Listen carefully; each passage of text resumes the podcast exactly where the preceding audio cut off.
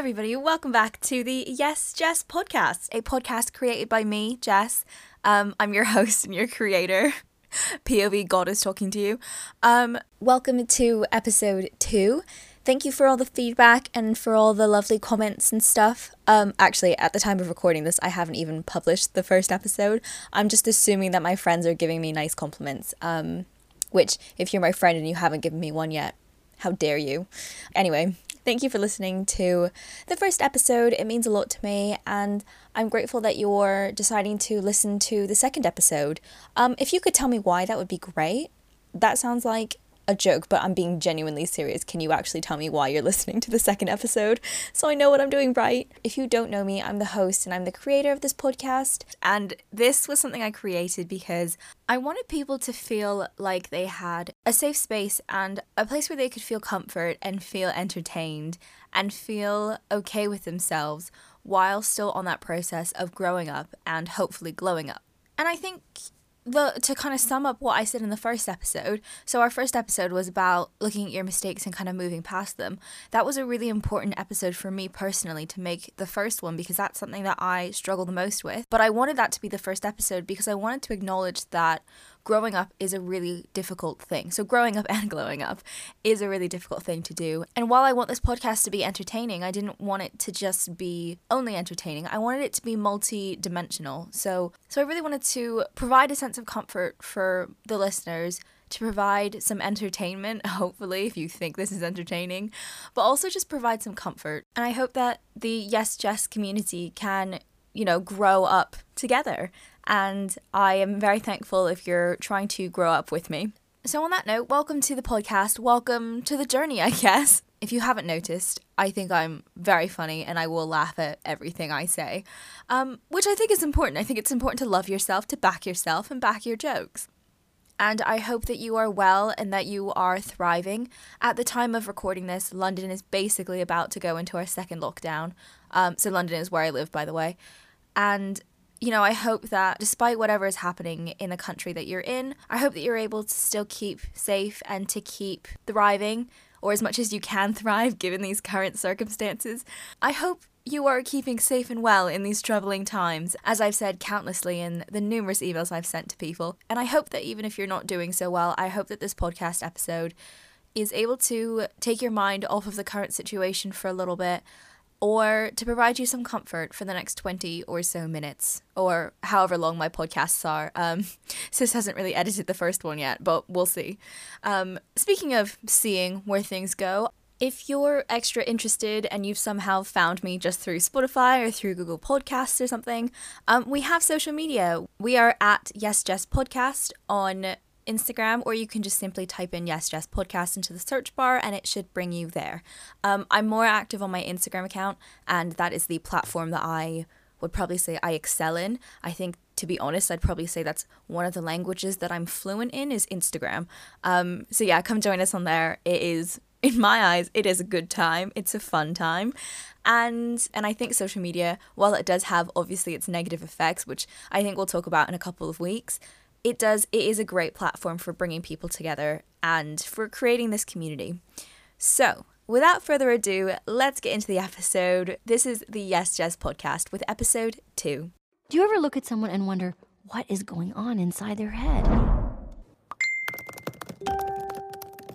I'm being so chaotic. Female friendships are just solid. Like, no one else is going to back you like that.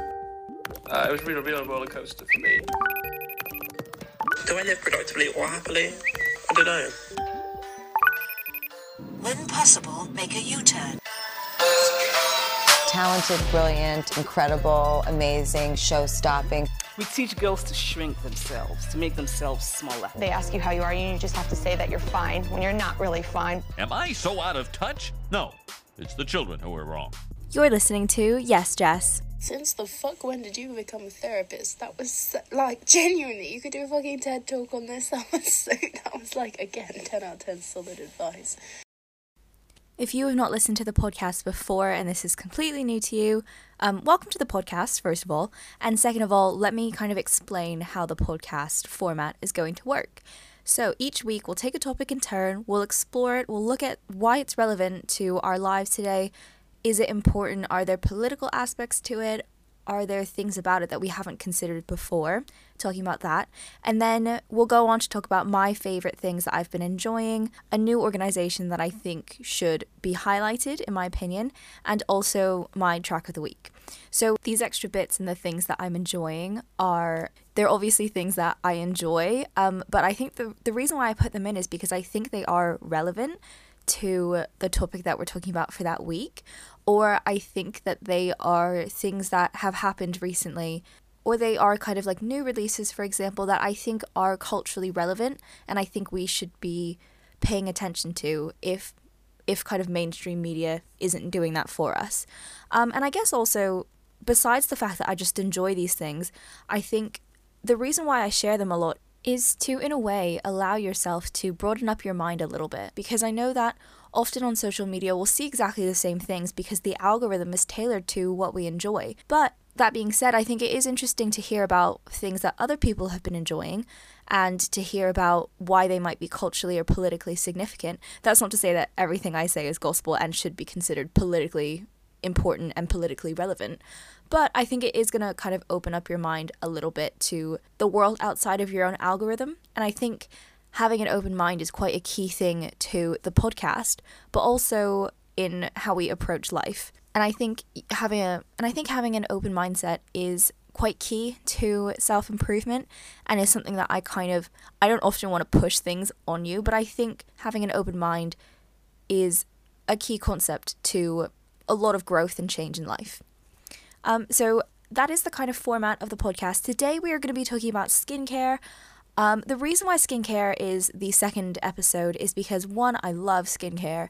Two, I do believe that even though it can be considered a physical aspect of yourselves, I think we should be paying attention to how it affects our mental state, how it affects the way that we see the world, and how we think that it might influence other people who see us. So, the main question that we're solving today is Are we self obsessed if we care about how we look? And that is why we are exploring skincare today and kind of the general hobbies to do with how we look. So, I hope you enjoyed this episode. Let's get to it. This is a disclaimer. I'm just kidding. That's not my disclaimer. This is my disclaimer. All content on this podcast is for entertainment and informational purposes only. Any advice given is purely based on my own experience and should not be considered professional advice. Unless otherwise stated, all opinions, thoughts, jingles, audio, and graphics are my own. Please do not hold this podcast as gospel, even though I would love that, because this is just Headspace but run by someone underfunded and underqualified. Listener discretion is advised. Now, let's get back to the program, shall we? Okay, so skincare. I am so excited for this one episode. This is one of the topics I knew I wanted to talk about from the get go. It's something that is so central to my personality. That does not mean that I have amazing skin. I think I have okay skin, but you know, some people are incredibly genetically hashtag blessed, but I am just not one of those people. And I have to work a little bit harder at my skin. But the reason why I like skincare is because I think if you're using the right products, you can see a lot of results. And and I think skincare and the kind of skin that we have on our faces, this definitely sounds like I'm a serial killer, by the way. I'm not. Um, that is what a serial killer would say. I digress. So, the reason why skincare is today's episode is because I believe that our skin and our faces are really, really important features to ourselves. Not just only because they're so central to our personalities and they're so central to our histories, our ethnicities, what we've been through. I really think skincare is important because it really builds into our self esteem and our confidence and how we feel. So, I also chose this episode because I want people to be proud of their faces, whatever imperfections we may have. And I say imperfections with like air quotes around them. We're born into a society where things like face fillers, really strong nose bridges, symmetrical faces, and European standards of beauty are often the norm and the goal, which frankly I kind of think is bull. But I want you to be proud of the faces that you have and, you know, the shape of your nose, the shape of your eyes. And I do think that skincare really ties in with becoming proud of your face. And I don't necessarily mean that we all have to have crystal clear skin, while that may be a goal for lots of people and is a personal goal of mine. I just think we should all feel comfortable and confident in our skin. And you can argue that a lot of this comes mentally, but I do think that when you feel that you are putting your best face forward and you feel comfortable in the skin that you're in, I do believe it has massive benefits for you for your mental health. So let me take you there with some of today's exploration. To give a quick disclaimer, besides the ones that you've already heard, this is not to say that you should be doing one thing, and I'm not going to hate on you for doing something that goes against what I say. Everything I'm saying today is based on my own experience as a skincare junkie and from being part of the skincare community for a really, really long time. The main people I have as my guides and my gurus and my idols and my holy people are James Welsh, Susan Yara, Hyram, and Liah Yoo on YouTube, among others. I'll have all of their links on my Instagram. I trust and love them with my life. They've saved my skin, and I really, really do not claim for any of this to be based to be dermatologist approved. And I really just want to emphasize that I am not qualified. I'm not a dermatologist. I'm not an esthetician. These are just things that I have found out from my own knowledge and facts that I have discovered from being part of this community. The skincare community will agree and disagree on different things. For example, whether fragrance is good in our products. This is solely just giving you my opinion. So, when I say having a skincare routine or taking care of yourself, I don't necessarily mean that everybody has to have a 10 step routine or anything extravagant like that. I just mean the basic steps. So, the basic steps, which I think a lot of people don't follow or don't pay attention to. But even three basic steps in your skincare routine can have a fundamental difference on the health of your skin. So, the three steps that everyone in the skincare community generally agrees on as being essential to a routine, as in like the bare backbone structure of your routine, are a face cleanser, a face moisturizer, and a face sunscreen. The reason why I say face in front of all of those things is that often people aren't using the right cleansers for their face. They're using, I don't know, body washes for their face, which just doesn't have the right ingredients, doesn't have the right formulations in order to be effective for your face. And also, sometimes the ingredients for our body just might not be suited for our face because our face skin is, in general, more sensitive than the skin on our body. So those are, so when I say having a skincare routine, I'm ma- I'm mainly talking about those three steps. Personally, I have something like 6 to 10 steps depending on what the night is, but that is just me being a huge junkie.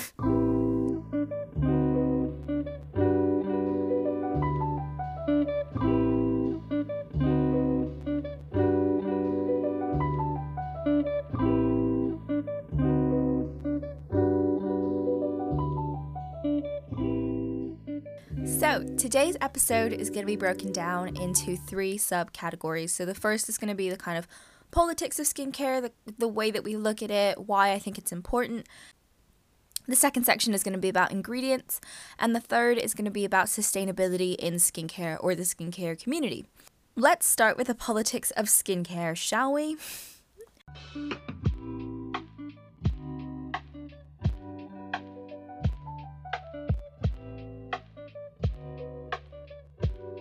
So, as I've said before, I believe that skincare is one of the most incremental things to our routine that we just don't pay enough attention to. The same way we look at eating meals or taking showers or brushing our teeth. So, you know, if I use the eating example, we eat or we don't eat certain things because we know that they're going to give us certain vitamins or vitamins. And the way that we understand with food, for example, that maybe sugar or too much sugar isn't going to have good benefits for us. In that same way, it struck me as odd that people didn't look at what they were putting on their face on the largest organ of our body and they weren't paying attention to what they were putting on that organ. And I think when I accidentally ended up not taking care of my skin, that is actually where my fascination with the topic and my interest in skincare lay. I used to use really harsh, horrible products on my face, um, spot treatments with lots and lots of alcohol in it that basically just dried out my skin, scrubs that just completely ruined the surface of my skin that I thought was giving me smooth skin in the short term, but in the long term had really long lasting effects that I'm still kind of paying for now.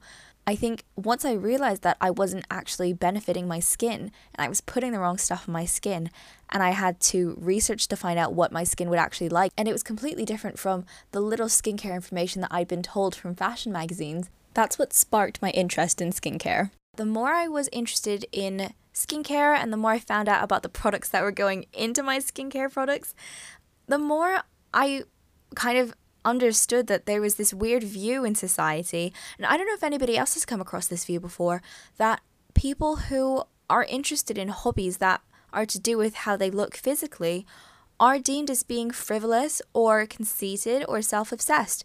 And I think that's quite a damning and quite a narrow minded view of how people actually operate in the world. You know, people who go to the gym, for example, while looking good might be a motivation. It was definitely a motivation for me when I was going to the gym. I don't think that it's giving people enough credit to say that that's their only motivation. It releases endorphins. It's, I think, probably the most important thing as well. It's healthy for you if you go to the gym and you get that cardio in. And the same thing with makeup, for example. If you're interested in makeup, that doesn't mean that you're any less intelligent or any more conceited than someone who is interested in films or television, for example. And I do think that it's really unfair that people are looked down on for being interested in all, all of these interests. And while today's episode might be more focused on the kind of physical aspects of glowing up, I do believe that skincare and understanding the science of skincare is a really reputable field and is actually knowledge that we should appreciate and we shouldn't look down on.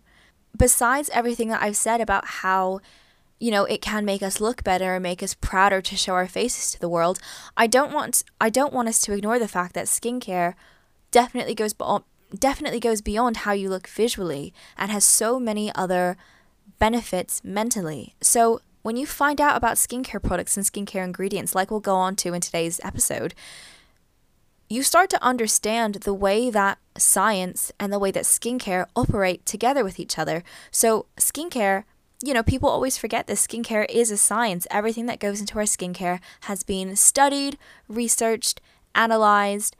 You know, there are dermatologists that study for as long as doctors, and the ingredients that they're putting in our skincare, these ingredients have been analyzed in order to understand how they work best in whatever kind of environment they work best. And that's the thing that I think people forget a lot of the time is that skincare is a science. So everything that goes into our skincare, all of the ingredients, all of all of the ingredients like hyaluronic acid for example, they all have chemical properties, chemical bonds. Bonds might not be the right word, but you know, I mean like chemical structures. Um, that have been researched so people understand how they work best, what pH to use them best at, which ingredients they pair well with, and every single thing that goes into our skincare, you know, including water, has been analyzed.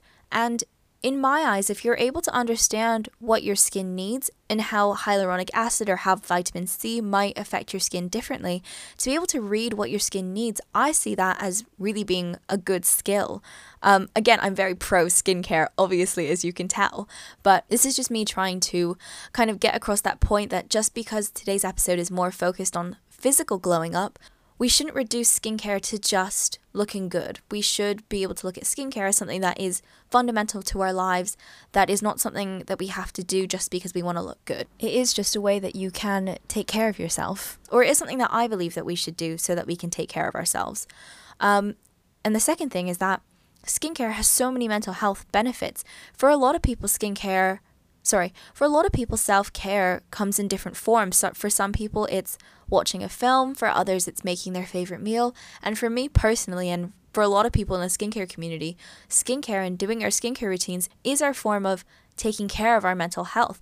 I think I'm just really lucky that it's something that I'm able to do every single day. So I've definitely noticed an increase in my mental health since, you know, being interested in skincare and and earlier this year, when we were in lockdown and I was kind of going through, when I was going through it, um, I used to find that doing my skincare routine, those two times throughout the day, those were the only two constants in my life and the only kind of stability that I could give myself. So to me, during lockdown, especially, my skincare routine was a really, really fundamental part of me surviving lockdown, if that makes sense. And I used to do my skincare routine not because I knew that it would make my skin better and healthier, but more so because that was the only way I could tell myself that I was trying to take care of myself. Skincare has a lot of benefits mentally and physically, and even if you are only interested in skincare for the physical aspects of it, there's absolutely nothing wrong with wanting to look good. It makes me really sad that when people are interested in in looking good and in putting their best face forward, people are seen as being conceited or people are seen as or people judge them and think that that's the only thing that they're interested in when actually people can be uh, people can be people are so much more multidimensional than that and i think a final point to note about the importance of skincare besides physical besides that physical glow up and besides that emotional glow up is that people forget that there are certain things to do with our skincare, like dry skin, for example, that actually, when your skin is really dry, it really hurts. And for me, I don't have dry skin, I have really oily skin.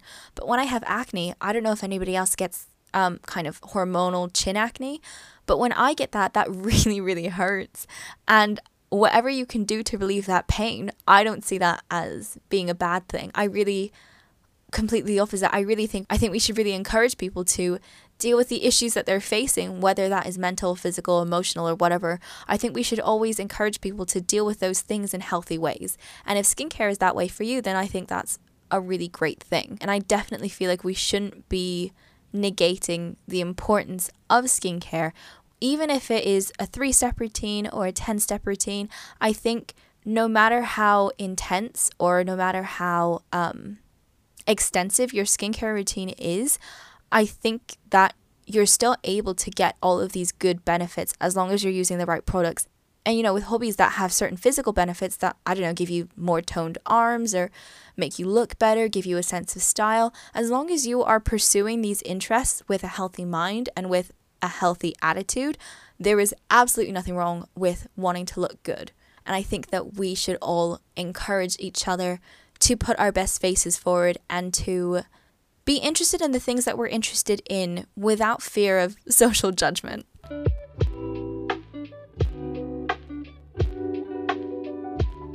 Okay, so I think before we get into the kind of ingredients of skincare, I think we should talk about the kind of basics of skincare. As I said before, the people to watch and the people to really listen to in terms of the kind of science of skincare and the ingredients are not me. Um, they are the people that I have mentioned in my intro and on my Instagram. Go check out their channels, they're amazing. I am just sort of here to kind of push you in that right direction and to talk about why I think skincare is important. So, I guess the first step obviously is to identify what kind of skin you have. When I say what kind of skin, I mean do you have normal, combo, oily, sensitive? Um, and from there, you can work out what products would be good for you and what products you need. For example, there are some ingredients like hyaluronic acid, for example, which is an ingredient that can hold four times its body weight. That might be really, really good for people who have dry skin. That's not to say that it's bad for people who have oily skin. If anything, it might be able to reduce oil production. But in order to understand what types of products work best for you, it's important to understand what you're working with in the first place. I think once you've worked out your skin type, is then when you are kind of able to identify which ingredients might be good for you, which is kind of the bulk of today's topic. So, the reason why I wanted to talk about skincare is because, I mean, obviously, all the political aspects of it that we've already discussed, but I just felt like there wasn't enough understanding of what ingredients were in our skincare. And I thought that that was really central to the way that we look at skincare. And we read the back of skincare bottles and stuff, and we see ingredients like hyaluronic acid, glycerin, sodium sodium hyaluronate. I've definitely pronounced that wrong. um, ceramides, niacinamide. We see all of these things, and we don't understand what they are, but we, or at least I used to think that as long as it sounds scientific and cool, let's use it. Um, why not? What's the harm? But I've come to understand that there are certain things like sodium lauryl sulfate, for example, that probably sounds like all of the other ingredients I mentioned before that maybe just aren't so good for your skin, depending on the kind of skin that you have. Um, so, I'm going to give you now a rundown of good ingredients that I think people should be looking for. Again, I'm not going to force you to look for them, but these are just the ones that I love.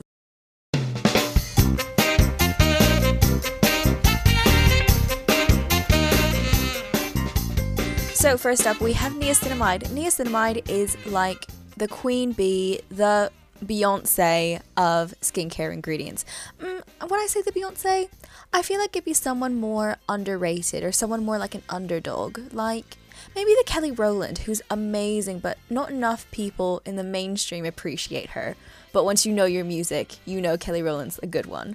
So, niacinamide, as far as I'm aware, is a derivative of vitamin B3, unless my research has completely let me down. Um, and it's good for things like rosacea, acne, um, post inflammatory hyperpigmentation. Um, so, basically, when you get those dark spots after you get a spot, which um, is something that more melanated people tend to get. Um, and niacinamide is really good for that because it is a hydrating product, it's anti inflammatory, it can help reduce oil production. So, personally, I think it's great for oily skin types. Um, and it can also increase ceramides within your skin. So, that leads me nicely onto ceramides. I love ceramides especially because I have ruined my skin barrier before. And if you don't know what your skin barrier is, a skin barrier is basically the upper layers of your skin that form a barrier that kind of protect it from the outside harsh environments, harsh um, chemicals, I don't know, dirt maybe. So, a good skin barrier will basically help you with things like um, skin sensitivity. So, my skin gets my skin is already quite sensitive, but when my skin barrier is weakened, I can really feel that I get more red, I get more rosacea, I get more breakouts in my cheeks. So, ceramides are an ingredient that I love. Um, they help increase skin hydration, they reduce inflammation, um, and they're also just a really good ingredient for strengthening your skin. And personally, I found that when I strengthen my skin or I take steps to strengthen my skin, all of my other issues, such as hyperpigmentation or um, hydration or acne, forming tends to reduce um, or tends to decrease. So that's why I love ceramides. The next one we have is snail mucin or snail mucus, however people say it. This sounds like it's a scary, weird DIY type thing, and we'll go on to talk about DIY products in a little bit. But snail mucin or mu- mucus, whatever you want to call it, is one of the coolest, most innovative things I've seen in skincare. And that's again one of the reasons why I'm such a fan of skincare is that it is so cool and so innovative. You know, people people, scientists are constantly finding new chemicals, new ingredients that can benefit our skin. And you know, who would have thought to look at snails in order to improve our skin condition. So snail mucin is great. It is hydrating, it's antibacterial, so it's going to help with, you know, wounds that you maybe have. So even, you know, open acne can benefit from using snail mucus. It also helps reduce inflammation. Um, and I've personally found that snail mucus is one of the best ingredients for me for my hyperpigmentation. So I try and put snail mucus in literally everything. Um, that's not to say that you should go and you know find snails in your back garden and put them on your face you should definitely make sure that they have been um, specifically formulated by a dermatologist or by a scientist or some sort of skincare brand in order to get the benefits into your skincare routine and not just get snail secretion on your face. Um, that's the thing with a lot of skincare is that you can find a lot of, you know, quote unquote natural skincare um, in our kitchens, in our back gardens. But the thing is, is that, you know, when you have something like snail mucus, for example, when that product has been specially formulated in a lab, um, laboratory, laboratory, however you want to say it, it means that the properties that are in that ingredient have been increased and you know mixed with other ingredients to make it perform at its highest potential. All of these ingredients have been researched and identified and studied for years. Everything even water has been researched into how the pH of water affects our skin, how much water we should put in our skincare products, all of these things. We will delve into um, DIY skincare in a little bit. I am just getting a bit carried away, but that is just a side note that I wanted to mention. Our next ingredient are vitamin C and vitamin E. So, vitamin C, I think you might know it mostly to do with oranges. Um, so vitamin C is an antioxidant, as you know you get in oranges. It can help reduce inflammation, you can increase hydration, and you can apparently also reduce blood vessel dilation. I don't know the science behind that, but that's something I've read and I will tell you about. Um, so vitamin C is often used by people who are looking to increase brightness in their skin tone and also reduce hyperpigmentation. I think a lot of the ingredients that I'm going to be talking about today are just to do with hyperpigmentation, just because that is something I struggle the most with. So that is something that I am the most well researched on. Um, But you know, vitamin C is used by lots of people who don't have hyperpigmentation or who don't have post inflammatory hyperpigmentation. Um, so, you know, vitamin C is really good for brightening your skin tone, for kind of giving you that glow. And, you know, our philosophy here is all about glowing up. So, I don't think vitamin C is a bad ingredient at all. Um, it's not one that I personally can use. I get slightly irritated by I mean, not me personally, but my skin gets slightly irritated by um, vitamin C's. So I personally can't use that. So just, you know, something to bear in mind.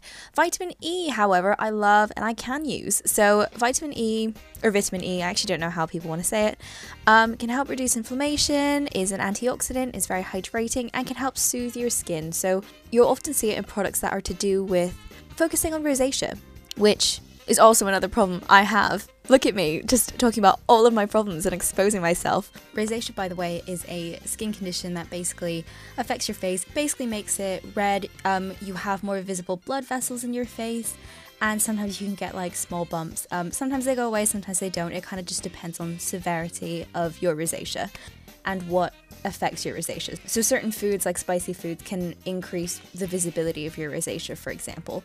Um, so it's nice that we have topical skincare ingredients that can help deal with these issues. The next ingredient I'm going to talk about is salicylic acid. I love salicylic acid. Like salicylic acid for me would be like the Damian of Mean Girls. Super lovable, super fun, but also, I think salicylic acid is like I've got it, I've got it, I've got it.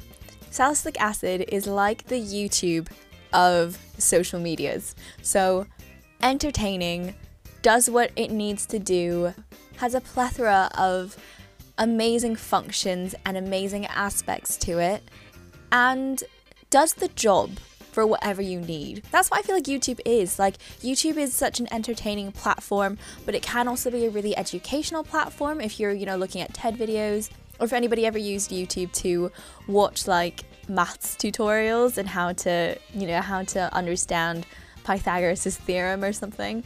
Um, and YouTube is also an informative space. It's actually where I watch the majority of my news. So I, you know, watch Sky News and BBC News, but I always watch the highlights on YouTube um, as well as obviously like in other forms. And that's what I say salicylic acid is. It's like the YouTube of social medias, you know, strong, reliable, does what it needs to do, and is always there for you. Because I actually feel like YouTube can also be a really comforting place. I wouldn't say salicylic acid is as bizarre as YouTube can be, um, which is probably a good thing.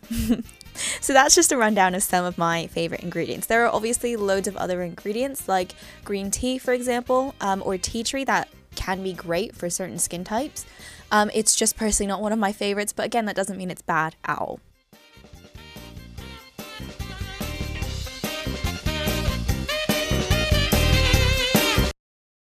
Now that we have kind of delved into the different kind of skincare things, let's talk about formulation. Because I feel like often we see products that have things like green tea extract or you know, vitamin C, for example, or they'll be, you know, they'll be marketed as one thing, but when you read the back of the ingredients package, green tea, for example, will be the last ingredient on the list. Some ingredients might be great. If we're going to stick with green tea for now, green tea might be an amazing product for you. But if you're finding it and you're using it in products where the formulation doesn't use very much green tea and it uses more of things like glycerin, for actually glycerin is a good one, um, basically just ingredients that aren't good for your skin type personally, that's not really going to work for you. So, in order to talk about formulation, I'm going to teach you how to read the ingredients list. It's very simple. Read it. Um, you read it the exact same way that you would read ingredients on the back of food items. The product that's listed first is the one that is used the most, and it goes from the order of the most used to the least used. So, quite simple actually. But I think understanding the order of a, of ingredients list is useful because you know for example if there's things like alcohol in your skincare if we're talking pure alcohol and not you know denatured alcohol um, what position is it in because you basically want to find out if it's doing what it's supposed to do and what it's formulated to do or is it just drying out your skin so arguably if you have alcohol in a spot treatment for example that might not be the most horrible thing for your skin i think in general alcohol isn't amazing for your skin, but I feel like if it's used in a spot treatment, you know, it does what it's supposed to do. It will dry out that spot. But if you're looking at things like if you're looking at things like serums for example, and you see that alcohol is the second ingredient or the first ingredient even, you're going to be, you know, wondering is the alcohol in that skincare product reducing my oil production or is it just drying out my skin? Um, and I think that's something that is good to know, especially in the long run, because if you are using a product that has lots of alcohol in it, in the short term, you might think this is great, this is reducing my oil production, but in the long run, it could actually be producing more oil. So, the reason why I think reading reading ingredients lists are important is because it's exactly the same with how we eat. When we eat, we look for things, we look for ingredients in our food items that we know are going to be good for us. So things like sugar, for example, is fine in small doses, but if we have sugar in high concentrations, it might, you know, do its job if we just want a little bit of a sugar rush, but over time it might cause us to have lots of sugar spikes, it might cause us to have some cavities, and in general it's just not giving us the nutrients that we need for our body. And it's exactly the same thing with skincare. Speaking of bad ingredients, let's talk about DIY products. If you are DIYing your skincare, this does not necessarily mean that it's bad for you, but it's just not great for you. Can you hear the repulsion in my voice as I'm talking about DIY skincare? Um, so, the reason why I'm so turned off, I guess, by DIY skincare is that it has a weird reputation among a lot of people because they think it's better than drugstore skincare or, you know, actual skincare in bottles that we buy. Um, whereas DIY skincare doesn't necessarily mean it's going to be cleaner for you or that it's going to be better for you. Um, it could actually end up being harsher and worse for your skin. So things like, you know, face scrubs, for example, if you're someone who likes to use a physical face scrub, um, if you're making your own you know, walnut or coffee scrub, that might be a little bit too harsh and too abrasive for you. I'm not personally a fan of scrubs, but that is just one example. And there are certain DIY scrubs that people advocate. So, you know, like lemon sugar DIY scrubs or something. Rubbing a raw lemon on your face is definitely not going to be good for you. I mean, it tastes sour and harsh and horrible. Just imagine what that is doing for your skin. If you're putting something that is harsh and stingy on your skin, but it does really baffle me because I'm just like, how can you not see that this ingredient will not be that good for your skin? And I think a lot of people who do use DIY products probably have completely fine skin or have, you know, quite resilient skin, which is why they don't experience the harshness or the negative effects of a product. But you know, if you're using a lemon scrub every single week, for someone like me, I have really sensitive skin, that will completely destroy my skin barrier.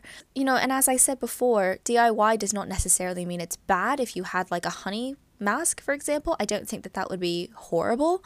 Again, I'm not an expert. But I don't think that would be horrible for you, but I'm just saying that I think you know, if you were to find a honey mask that has been formulated in a lab and has been mixed in with other ingredients like niacinamide or vitamin E or something, I think that would probably be a little bit better for you than rubbing raw honey on your face. And there are certain ingredients that we've almost been indoctrinated to believe are good and are bad. So, for example, we see things like walnut scrubs. Um, not naming any names, but you know, we see walnut scrubs sometimes and we hear that they're supposed to be good for us. But ask someone who used apricot scrub, ugh, for two years, there's so many things that are wrong with my past self, but I think using an apricot scrub is one of my biggest flaws from my past self. Um, you know, we've been indoctrinated to believe that these things are good for us because they're gonna, you know, scrub away the dead skin cells, and they are gonna do that, but they're also gonna scrub away a bunch of other things. When we see on packaging when it says silicon free or non toxic or something, but there's no way that a skincare product that is toxic would have been approved by the FDA and would be on our supermarket shelves. There's absolutely no way that something toxic like that would be put on our shelves. Um, you know, unless we're talking about medicine, for example, which can be toxic in large doses. And, you know, we see things like silicon free, whereas silicon, or silicone, however you want to say it, is not necessarily a bad ingredient. You know, it's used in a lot of skincare because it has that sort of smoothing, nice property about it. But I know that, you know, Clinique, for example, their ultra hydrating moisturizer, which is something I used to use, um, has dimethicone in it, which is silicone. Um, so just because you see packaging that says silicone free doesn't necessarily mean that silicons or silicones are a bad thing. To sum up, I do think it's well worth understanding how the ingredients work and what is going on your face.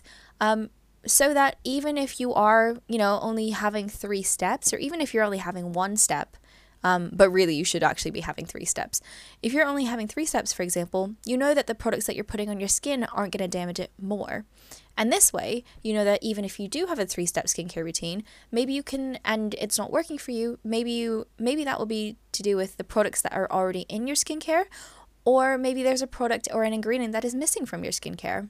So, I think doing your research into the ingredients is well worth it. I'm not saying that you have to understand every single ingredient and the way that all of the ingredients work. I read the back of my ingredients packages and I don't understand half of them, but I can understand and look for the ones that I know are good for my skin and the ones that I know will make my skin break out. Obviously, sometimes I still get it wrong. That's life. We get shit wrong. But I think this is a good, I think uh, doing your research is a good first step to getting things wrong less often, which is, I guess, the goal.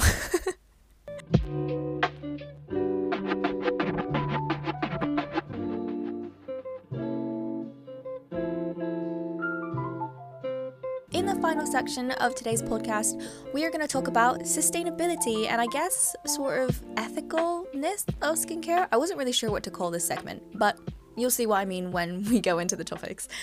So, I guess one of the first things I want to talk about with skincare is besides the ingredients and besides the kind of political aspects of skincare, I did want to touch on the idea of where we are putting our money when it comes to skincare. Because skincare products can be expensive and they can also be not very expensive. That was the most generic statement I've ever said in my life. Mm, actually, I've probably said something more generic than that, but you know what I mean. So there are some brands like Estee Lauder, for example, that I think everyone can agree is quite a high price range. Um, wouldn't it be the dream if I could say Estee Lauder was not a high price range? That would be the dream. Please help me get rich enough so that I can say that Estee Lauder is like peasant money to me. um, anyway, there are some skincare brands that are a lot bigger and price their products a lot higher. And there's also a lot of skincare products, sorry, skincare brands, they price their products a lot lower, but obviously reach a wider market. And I guess the reason why I'm asking you to look at, you know, different skincare brands is that bigger brands don't necessarily equate to better products. Um, that's not to say that they're bad. You know, Estee Lauder is a, a great brand. You know, there's a reason why people are so loyal to them. But, you know, if I had the choice between Estee Lauder face cream and CeraVe face cream, which CeraVe is a drugstore skincare brand, I would probably pick CeraVe just because I know that this is a product that has been well researched and it has had dermatologist testing, dermatologist research, dermatologist backing. So I personally just trust that brand more. But that's also, but here's another twist. Um, drugstore brands something to be aware of is that they don't always tailor themselves to all skincare types, which I think it would be I think it would be very um, idealistic of us to expect you know one drugstore brand to adhere to all skin types. CeraVe is actually a really good one for adhering to most skin types, but if we're looking at another one like Simple Skincare, which is a brand I used to love, um, their main demographic are people who I guess need simple skincare or who have sensitive skin. So I think you know, that's something to look just because you've also heard that a drugstore brand is good does not necessarily mean that it will tailor to your skincare. And also, just on a side note, men do not have to use men tailored products.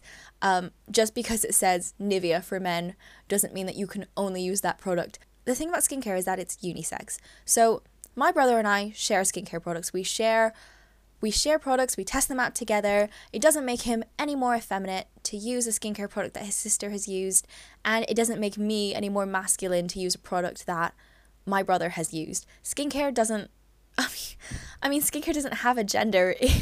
it's just marketing that people have created to to ta- to kind of to tailor to the different genders. Things like Nivea for men or shavers for women. That's all just a massive marketing ploy because shavers at the end of the day are exactly the same. A moisturizer is exactly the same. I think the only difference to my knowledge of um of a product being only suit to one only being suited for one gender is potentially aftershave, and that is probably only just because the majority of people who identify as male are the ones who are going to be using aftershave. But I'm sure if you had someone who identifies as female and they shave their face, as you know, actually a fair amount of women do, don't get it twisted, we have facial hair too. I'm sure we could use aftershave, but again, I'm not a you know I'm not an expert. But what I, my main point is, there's no such thing as gendered skincare. I think skincare is neutral. You know, skincare is skincare. But something else to look at with big skincare brands as well is that I guess the same with fast fashion. You, I think you just want to be able to understand where your money is going towards. Um, so as I said before, in my example of Estee Lauder versus CeraVe, I prefer CeraVe not only for its ingredients but also because I trust the brand, I believe in the brand, I believe in their ethos of producing good, safe skincare. It's the same with clothing and with skincare. I personally choose to support brands that have an ethos that I align myself with or that I believe in. Um, and you know, there are certain skincare brands and makeup brands as well where they test on animals. Maybe that is an issue to you, maybe it isn't an issue to you. These are all just things to bear in mind, obviously, about where you are putting your money. So, do you want to support a big corporation, which is totally fine if that is a corporation that you believe in and it works for you and you trust this big corporation? You know, CeraVe is a huge operation, they're a huge skincare brand, but I trust them, I believe in them. Uh, go CeraVe. um, so, you know, that's not necessarily a bad thing. Or do you want to support, you know, smaller brands, um, maybe some black owned skincare brands, brands that are more locally owned, that um, that have some sort of fair trade deal with other countries. Um, these are just all things to bear in mind. And you know, there are also some great sustainable skincare brands. For example, Krave Beauty, which is one of my favorite brands and is Liah Yoo's um, skincare brand. Part of the proceeds from their Great Barrier Relief Serum goes towards the Great Barrier Reef in Australia, which I think is great. And it makes me feel like when I'm buying it and I'm, you know, coming out of my pocket to support her and her skincare brand, it makes me feel a lot better that I am also supporting the environment, or I guess not supporting the environment, but contributing towards a good and sustainable environment. And I guess that kind of leads me on to my next point of where are you buying your skincare products from? So this isn't even just brands, but this is, you know, what shop are you buying them from? because you know good and innovative ingredients and good cool formulations might not always be in your local drugstore that's not to say that boots um, so boots is a drugstore in the uk that's not to say that boots is bad at all but you know there are brands like first aid beauty for example which is a really cool brand and do really cool innovative products um, that you might not be able to get from boots and you might have to look online somewhere um, and if you're looking online, I know I'm giving you a lot of things to think about, but if you're looking online, where are you buying from? Are you buying from Look Fantastic? Are you buying from Yes Style? Are you buying from Amazon? And I think everyone knows that Amazon is a huge corporation and it is a, a corporation that I will commend them on their ability to provide fast service and provide a multitude of things.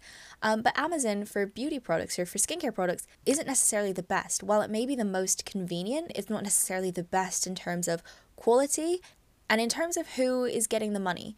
Um, I mean, we all know that Jeff Bezos is a billionaire. So my question is, is just whether or not you really want to be supporting that or him. so yeah, things like that. And I guess my final point which kind of touches briefly on the ingredients thing that I was talking about earlier, is that there are some ingredients in your skincare, like polyethylene, for example. So, polyethylene is plastic and it's used in a lot of makeup cleansing balms. And it's quite a popular ingredient with this, but I guess there's a lot of people in the skincare community who don't know if they want to use polyethylene in their makeup products or in their skincare products. And you know, and, and they don't know if they want to put plastic on their face and then down the drains. There's a kind of counter argument that arguably the amount of plastic that is in our makeup balms isn't going to be as much as the plastic that we throw away with plastic cups and you know the fast fashion industry and sweatshops and the cotton industry things like that there's an art counter argument for not caring about polyethylene in our skincare products but if this is something that does bother you if this is something that would make you feel consciously a little bit better to know that you that you're not contributing more to damaging the environment, then I think that's something that you are allowed to be aware of and you're allowed to avoid if it makes you upset. Um, and I personally believe that for me, it's an ingredient that I am able to avoid using quite easily, and I feel a lot better that I'm trying to reduce my pollution rates um, on the environment in little ways. Um, so, not using polyethylene in my skincare does make me feel a little bit better. Maybe this is just, you know, an ego boost for myself or something, but this is something that doesn't make me feel better. So I think these are all just things to just think about when you are buying your skincare products or researching your skincare products. That's not to say that, you know, if you do use polyethylene, for example, in your skincare brands, that you are a horrible person and that you're a polluter and that you don't care about the environment. That's not to say, like, I'm not saying that at all. Um, these are just things that people can choose to be aware of if they want to and can choose to avoid if they want to. It's the same way that there are, I think everybody knows that you know, using single use plastic is bad, but that doesn't necessarily stop everyone from doing it. So I'm just trying to give you some of that advice, some of those things to think about, and to hopefully help you glow up a little bit more. I like to end my segments by saying glow up because it makes me happy to think that I will be glowing up and you will be glowing up.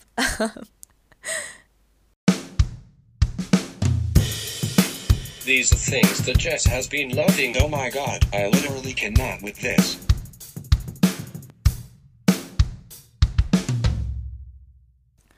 Finally, for things that I have been loving this week, we have the YouTube channel Psych2Go. So, Psych, the number two, and then go. So, this is a weekly YouTube channel that posts videos every Sunday, I believe, on kind of practical psychology tips that help you understand certain things about yourself. It's not a diagnosis channel, they're not diagnosing you if you have depression or anything. I'm just going to read out some of the most interesting titles um, that I think people can relate to and that people will find interesting.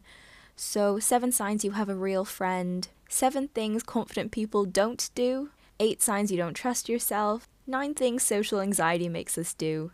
Why do we feel lonely? 10 signs of being a toxic person. I think it's a really cool concept to provide psychology videos online and in and in a really unscary format. So they basically have all these videos that I think pertain to a lot of different people. But the way that these videos are produced, they have like really cute graphics, loads of captions, um, loads of animations, and I think the way that they present all of these issues that may be scary for a lot of people, they present them in a really lovely and sweet way that is approachable. And to be honest, it's actually made me want to explore about different people and how they operate because they talk a lot about, you know, different disorders that maybe we don't hear about as often in in mainstream media.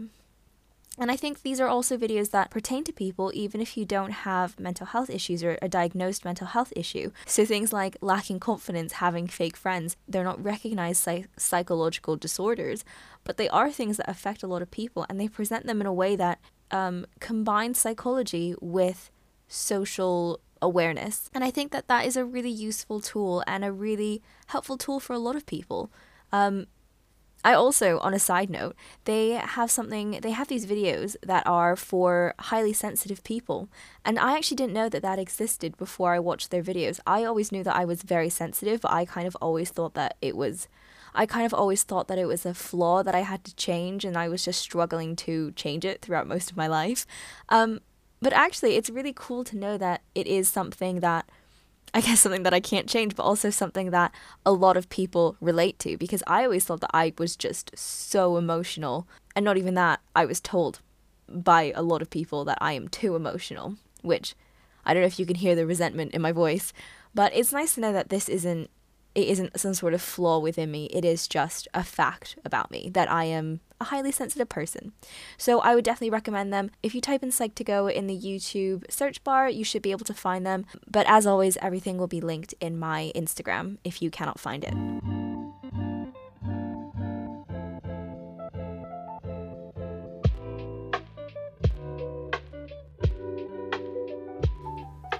Just like we did last week when I spoke about Lee Merritt and the Grassroots Law Project, I would now like to take this little segment of the podcast to talk about another organization or another group of people. I know they more or less mean the same thing, but um, another group of people who I believe are doing really good things to better our world in little ways. And if you want to find out more about Lee Merritt and the Grassroots Law Project, you can head over to our Instagram at Yes Jess Podcast, and you can find all of his links there. Um, it will all hopefully be quite clear once you go to our page. Um, so, the organization that I want to talk about today is one you might have heard of if you go to university in the UK. So, this is a company um, or a charity called Teas of Solidaritee, and you can find them on Instagram at Solidaritee. Um, the reason why I've said Solidaritee weird is because their name is spelled like the word solidarity, but if you remove the Y and add two E's to the end of it. So, Solidaritee. I've explained that so badly. Um, go to our Instagram and you'll see you'll see all of their links there that will be able to explain it better than I can currently. Um, what I am going to do now is is hopefully try to explain it to an adequate degree. I did do an English degree, but we'll see if I can do this now. So, what teaser Solidaritee is, is a charity, a student led charity which helps asylum seekers during the refugee crisis. And so, what they do is they make t shirts and tote bags that are ethically and sustainably made, and they sell them. And the revenue that they receive, they put the profits that they receive from their revenue towards grants given to NGOs, so non government organizations that help um, refugees. So, at the time of recording this podcast, they've released their 2020 slash 2021 range. Um, it's 100% organic and sustainably made. It's printed using vegan inks. It is vegan approved if that is lifestyle that you live by, which I think even if you're not vegan, I think, you know, trying to buy as many things that are vegan and kind of don't contribute to the pollution of the planet is a good thing. And I think that's something that they also stand by as well with Solidaritee. They say that this is from the website. Um, we can't fight for a better world without respecting the earth we live in. And I think that's a really great sentiment to live by. Um, not sentiment, like philosophy to live by. Yes, Jess Podcast is just going to give you all of these million thousand philosophies to live by. And and you know, if your life is falling apart, at least a live, laugh, love quote will help put a band-aid right on that. Okay. Um, the range that they've just released is to help asylum seekers in Thessaloniki, I hope I've pronounced that right. Um, and so each t shirt, depending on the style that you get, is between about 10 to 12 pounds. And so what happens is more than £7.50 from each t shirt goes towards funding these non government organizations to help provide legal aid and other vital services. So one t shirt that you purchase can fund accommodation and food for two volunteer translators for one day. So one volunteer translator can help 30 to 40 asylum seekers in a day. So by buying one t shirt, you can help translators help between 60 to 80 asylum seekers a day, which I think is not a bad way to spend your money at all. They've released their 2020 shirt design, and the way that they made this shirt was during an art workshop. And so, what the asylum seekers did during this workshop was they kind of traced the outline of each other, and they the outline and the kind of pattern that that created as a result is supposed to reflect the constellation of diversity, individuality, and community. I feel like you can tell when I'm reading from the website. Um, so hopefully that should make it clearer for you that I'm not just making this up. This is from what they've said. And as of 2020, more than 20,000 Solidaritee t shirts have been sold. So remember, this company was founded in 2017, which is a huge, huge accomplishment for a student run charity. I think is a super admirable and a very um, and a very distinguished accomplishment to have. As you can tell, I have massive respect for these people. I have I've just purchased one of the t-shirts from their 2020 range. Delivery was really quick actually. It was I think it took about 4 days and I was impressed. The quality of the t-shirt is really nice. It's really soft. I feel really content when I wear it because I know that it's ethically and sustainably made. You know, and I think it's nice to know that the money that I am putting towards buying a new item of clothing for myself is going towards helping people who need it. I think you know, this section of the podcast is arguably where I am the most political, I'd say. Um, I know that if you listened to my old radio show, What Would Jay and Jess Do, that was all very much focused on politics, and I've always been known to be outspoken and I guess in you know, quite political in air quotes. Um, the reason why I say in air quotes is something that I will explain in two seconds. And I know that there are a lot of people who are afraid to get political. And I think I especially see this on Instagram or on, you know, Twitter. I mean, less so on Twitter. People love speaking their mind on Twitter. But I know that there are people who are afraid to get political.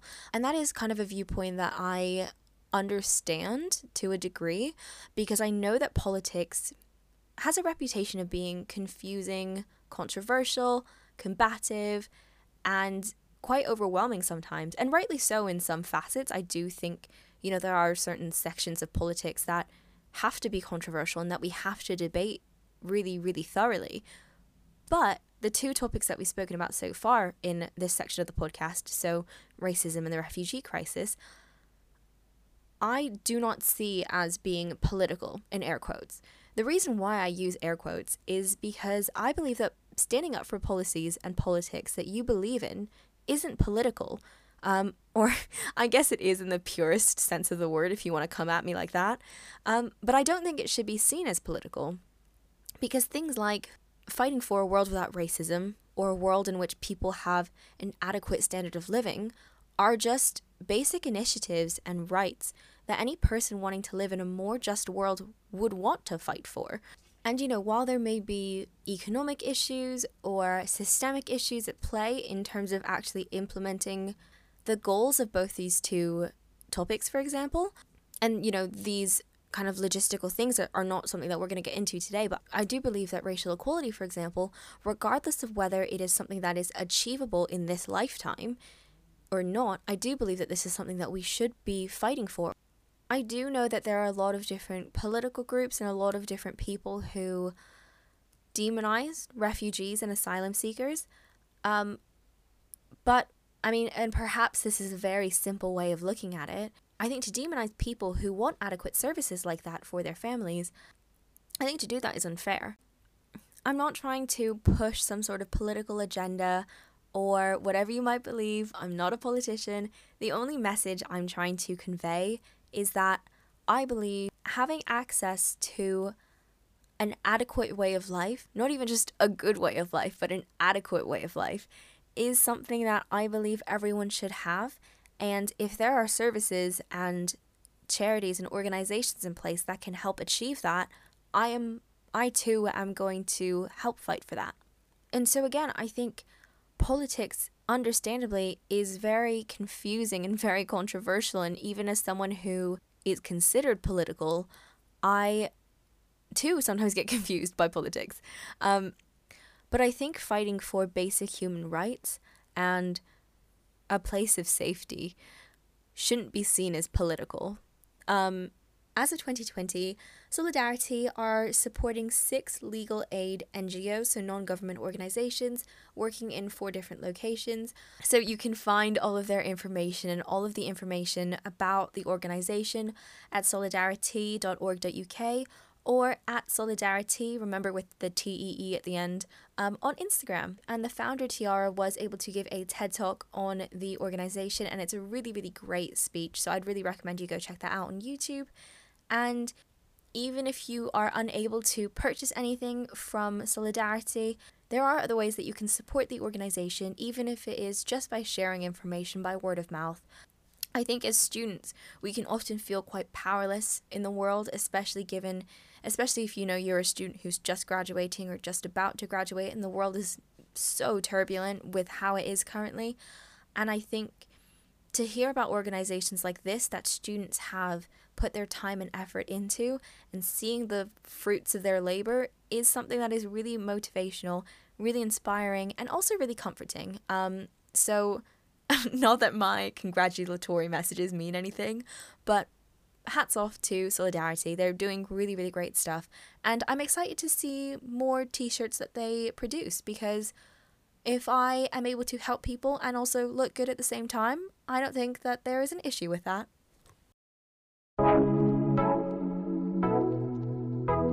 This is Jess's track of the week.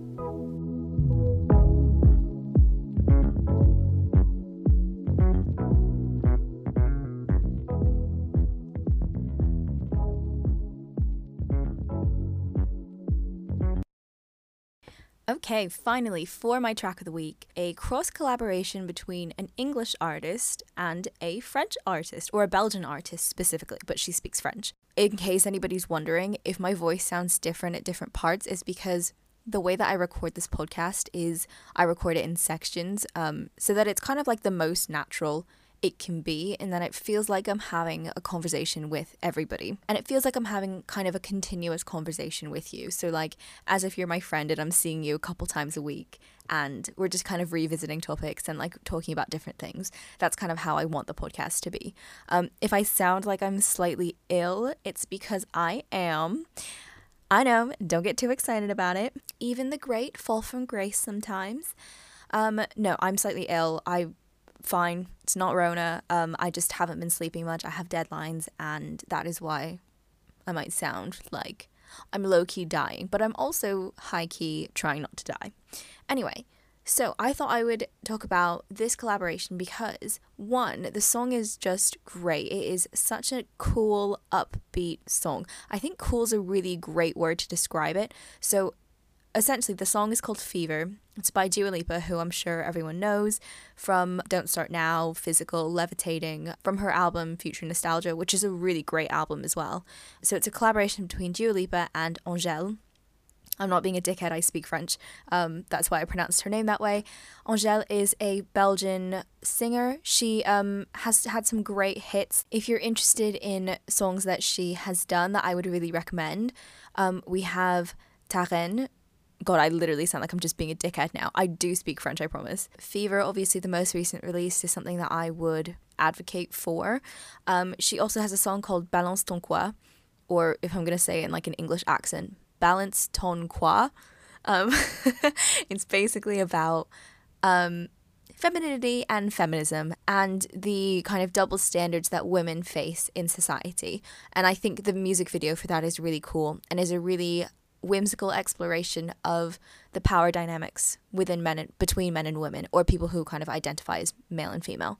Um, she also has I literally sound like I am trying to be an asshole, but like I promise that French is my second language. Like I speak it completely fluently. I've been speaking it since I was four. Um, I just feel like if I just randomly go into it without an explanation, I sound like one of those people who was like, oh, when I was in Paris on my year abroad, we did this, like when nobody asked them about it. Um, so the songs that Angèle does that are really good are um, La Thune, which is like money, Ta Reine, which means your queen, and she did a version of this on the Colors YouTube channel, which is great as well. I'd recommend that completely. And I think the final thing I'd recommend from her is probably the 2018 album Brol, Brol, um, if you want to say it with an English accent, is really, really good. It is just hit after hit, bop after bop. And her brother is actually one of the most famous Belgian rappers in the world. And together they're kind of like the royalty of Belgian music, I'd say. Um, I say that as someone who lived in Belgium before. In terms of the song, the reason why this is my track of the week, besides the fact that it just sounds really good, is I love cross collaboration in music between different languages. Not only is it a song that has two powerful women who have talked about feminism and about female empowerment before, but also the fact that Angèle does not have to sing completely in, completely in English is a really great feat of the song that I am loving seeing in more mainstream music. So we've already seen a lot of these collaborations with Blackpink and Lady Gaga, um, BTS and Lauv, or BTS and Steve Aoki. Um, my BTS discography is very long. We've gradually kind of seen this happen more and more with um, the music that we're listening to nowadays kind of before 2020 and i guess before you know technology was such a huge impact on the way that the music industry ran there would be a lot of collaboration but all of these collaborations would be between two english singers. Not that there's anything wrong with that you know sam smith and Normani or cardi b and megan thee stallion megan thee stallion and beyonce. My megan discography is also very long. Um, you know there's absolutely nothing wrong with that and you know those collaborations can also have a huge political and societal in, societal influence but you know it is really nice to see that the normativity of english and the kind of the way in which a lot of artists around the world had to adapt themselves to fit in with English the English music industry. When I say English, I don't mean like British, I mean like in English. The way that we've seen artists have to do that in the past it doesn't account for all of the diversity and all of the special aspects of certain artists that make them great. So I think it's unfair that just because they can't speak in English, for example, it doesn't mean that we can't appreciate their art or their lyrics or the way that they rhyme and rap really fast, things like that. And even, you know, I mentioned lyrics, but I don't think that a song's message is necessarily just conveyed through the lyrics obviously that is a huge part but i think things like translation that you you know see now we have genius translation services genius as in the lyric website and they translate songs from different um musical genres, I think the messages of songs that are written in Spanish, for example, I think they can be really easily understood because we have these great translation services, but also because I think, you know, in a non cheesy way, music is a very universal language. We all go through a lot of the same emotions and feelings. And additionally, sometimes the way that someone expresses it in Spanish the way that that is translated can be a more apt representation of the way that we feel. I'm very much for pushing more multicultural and multilingual collaborations. And that's something that I love seeing. I think it also is able to push the music industry in a more progressive direction. And I think it encourages people to also look outside their own world. So, my track of the week is Angèle and Dua Lipa with Fever, and I hope you like the song as much as I do.